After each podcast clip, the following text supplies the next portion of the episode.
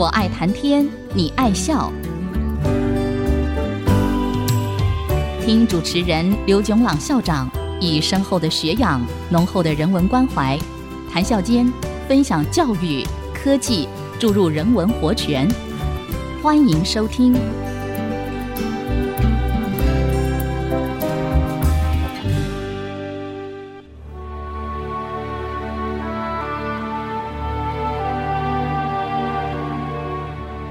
这里是 FM 九七点五，爱惜之音广播电台，欢迎收听。我爱谈天，你爱笑，我是刘总郎。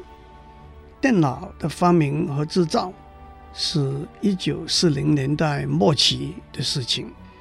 电脑的记忆体可以储存任何用零和一来代表的资料。广义来说，一本书就是一个。包含文字、图像、动画和声音的档案，而任何文字、图像、动画和声音都可以用零和一来代表。因此，任何一本书都可以储存在电脑的记忆体里头，也可以经由电脑的处理器来增删修改。不过，那个时候的电脑。是一个单一的独立的机器，因此只能够通过列表机、打卡机、读卡机和电视荧幕跟外界，也就是人类沟通。换句话说，人类通过读卡机把资料输入到电脑去，电脑把处理过的资料通过打卡机、列表机和电视荧幕输送出来。到了一九六零年代中期，电脑网络也简称为网络技术的发展，把电脑连接起来，让电脑和电脑之间可以相互传递、交换资料。因此，人和人之间也就可以通过电脑和电脑网络相互传递、交换资料了。用一本书的观念来说，一本书可以经由网络。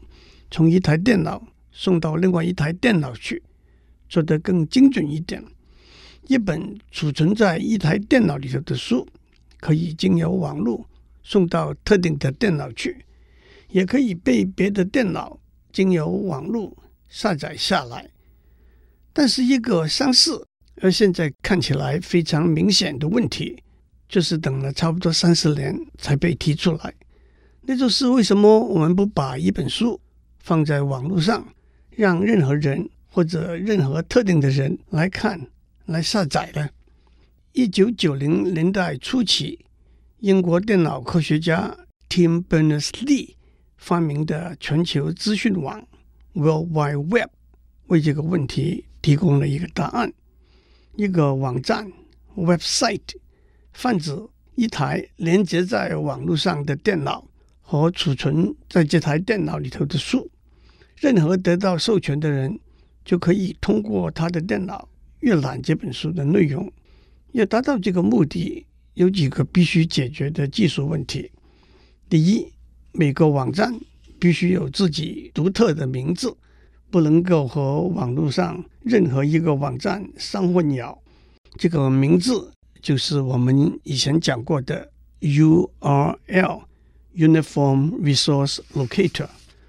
第二，每个网站的内容都要按照一个共同的规格呈现出来，因此任何人在他的电脑上经由浏览器 （browser） 就可以阅读这个网站的内容了。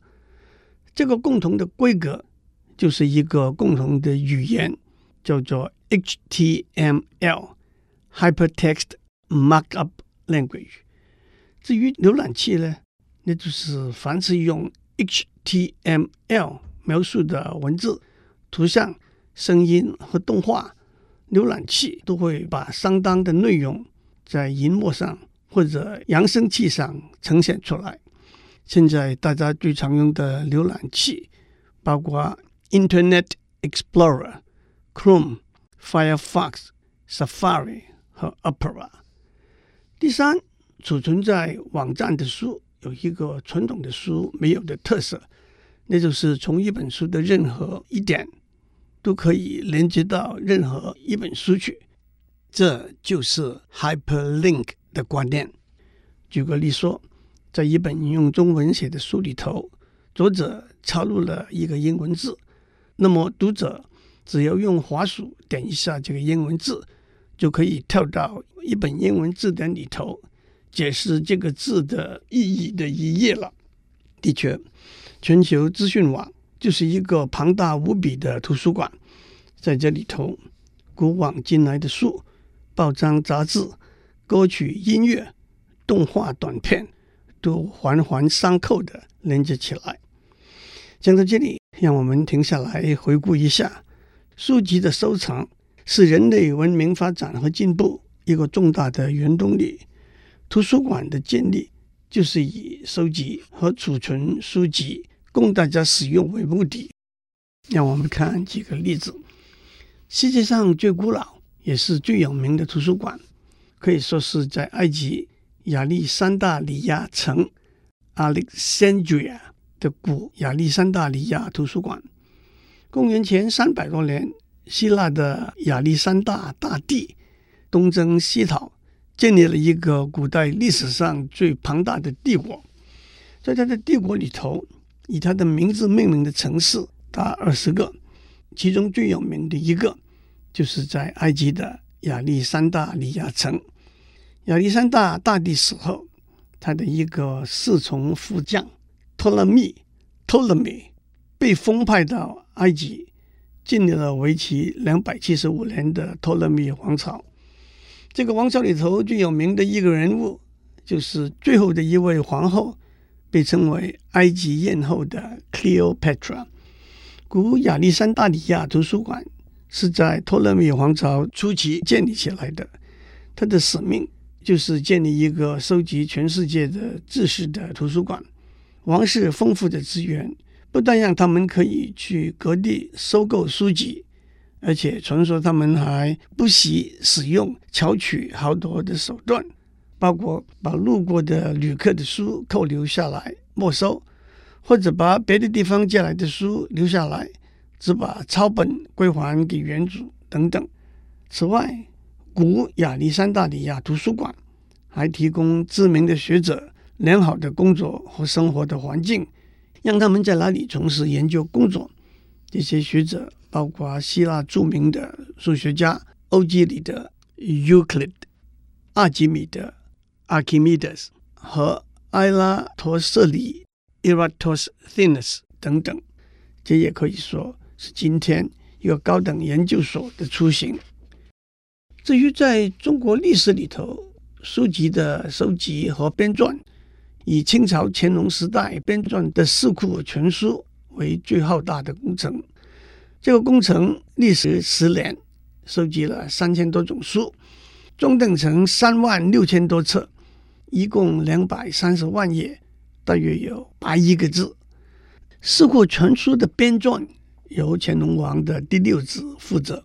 著名的学者纪云担任总编撰官的任务。纪云就是纪晓岚，他除了是个有名的学者之外，也是个诙谐搞笑的鬼才。相信很多人都看过流传很广的电视剧《铁齿铜牙纪晓岚》。参与编撰正式列名的人文学者有三千多人。抄写人员也有三千多人。《四库全书》编撰的过程分成四步：第一步是向全国各地征集图书，花了七年时间，征集了一万两千多种。参与征集把书送来的人还会得到奖赏。第二步是整理图书，提出应抄、应刻、应存等不同处理的方法。应抄是被认为合格的著作，可以被抄入《四库全书》；应刻是被认为最好的著作，不但可以被抄入《四库全书》，而且应该另行刻印，以广流传；应存是被认为不及格的著作，不能够被抄入《四库全书》，只在《四库全书》总目里头把名字存下来。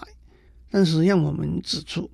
在这个过程里头，许多书被全毁、抽毁。在编撰的过程里头，被禁毁的书籍也高达三千一百多种。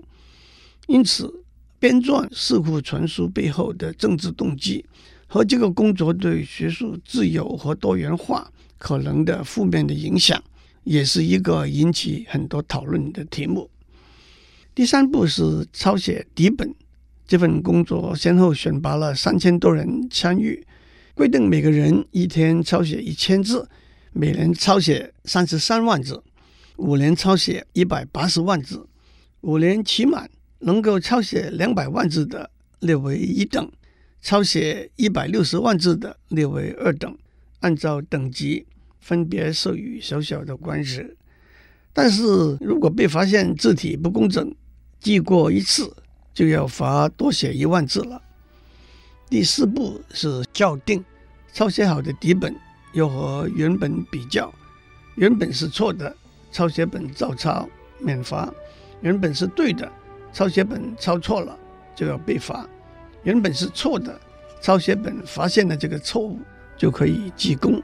这整个过程也指出，编撰过程的确需要庞大的人力。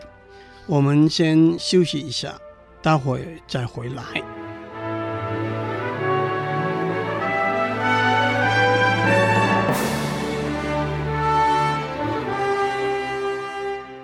欢迎继续收听，我爱谈天，你爱笑。我们在上面讲到《四库全书》编撰的过程，接下来让我们看看《四库全书》的目录，从哪里也就可以知道，它所包括的内容是非常广泛的。经、史、子、集是中国古代图书分类的方法，起于东晋时代。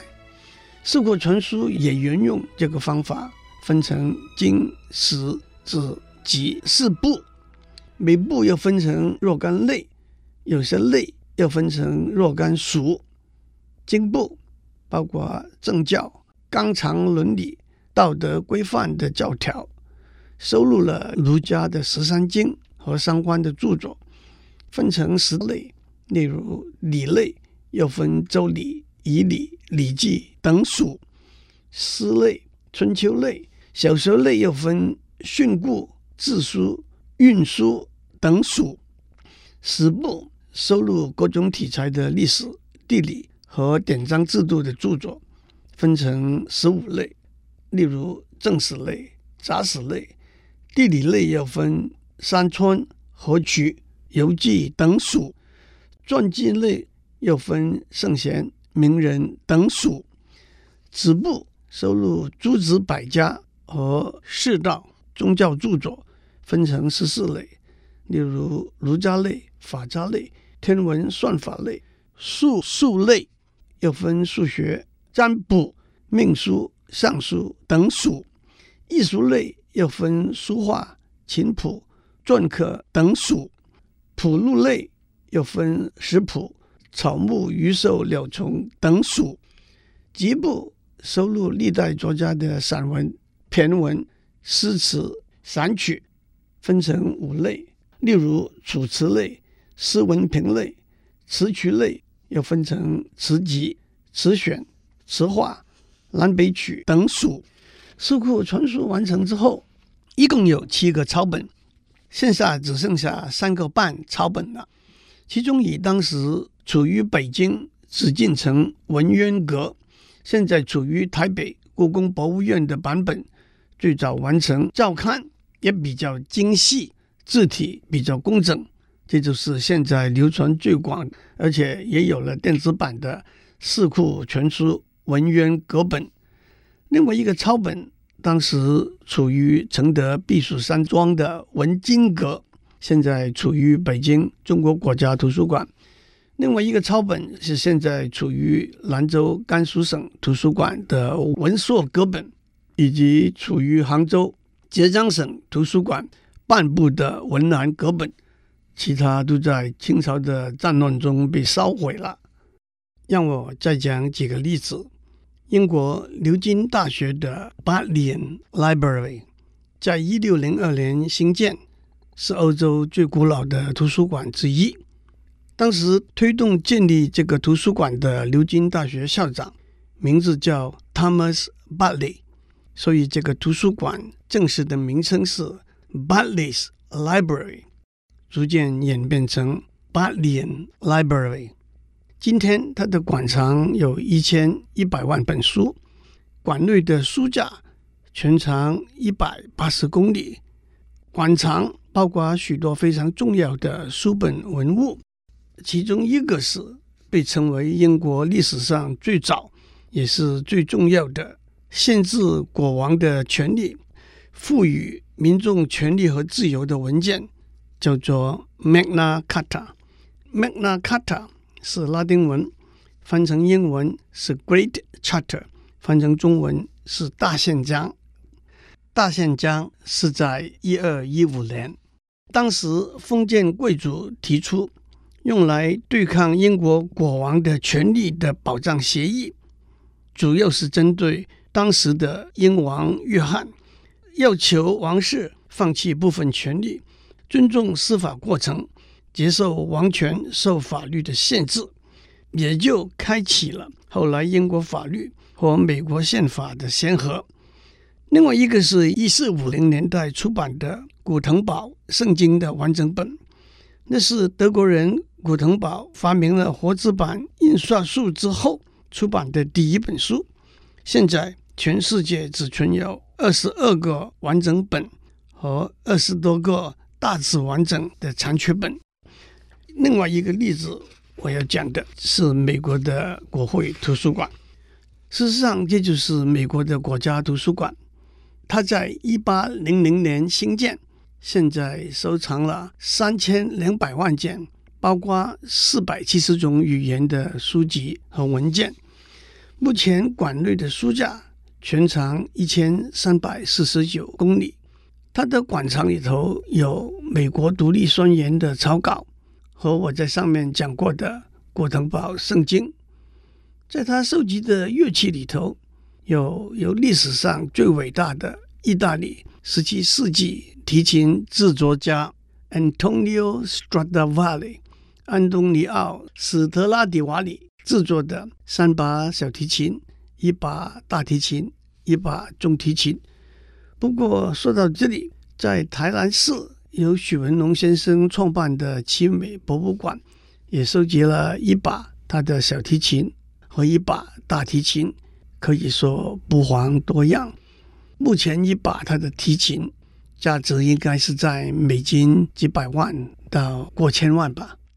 最后，我要讲的一个有趣的例子，是在北京城外七十五公里地方的房山云居寺。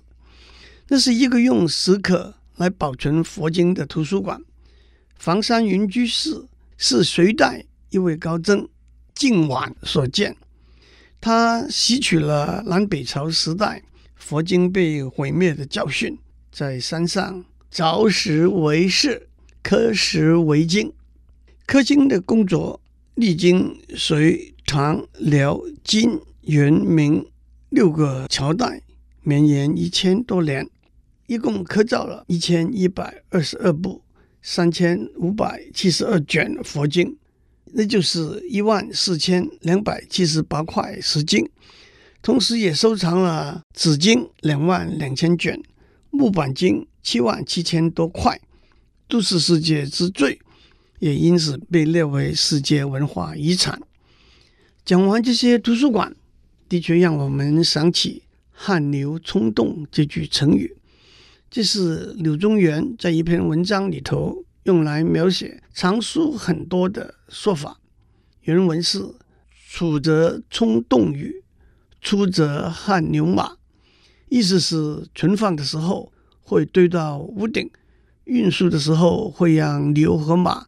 累得出汗，可是柳宗元先生可不知道，虽然几千年来书都是印在纸上，刻在石板、粘土板、骨头、贝壳上，到了今天，书籍电子化，不费吹灰之力，可以拿得起的一个大拇哥 USB。假如是纯文字档的话，一个十六 Gigabyte 的大拇哥可以储存超过一千万页，那大概是一二十万本书了。储存一整套四库全书，绰绰有余。当然，今天新出版的书都有电子档，许多旧书也经由扫描制成电子档案。不过，这其中也有智慧财产权的问题，或者是原作者的著作权，或者是拥有者的拥有权等法律问题。下个礼拜我们再继续讲书和图书馆的问题。祝您有个平安的一天，有一份坐拥书城的快乐。我们下周再见。探讨大小议题，举重若轻，蕴含知识逻辑，笑语生风。我爱谈天，你爱笑。联发科技真诚献上好礼，给每一颗跃动的智慧心灵。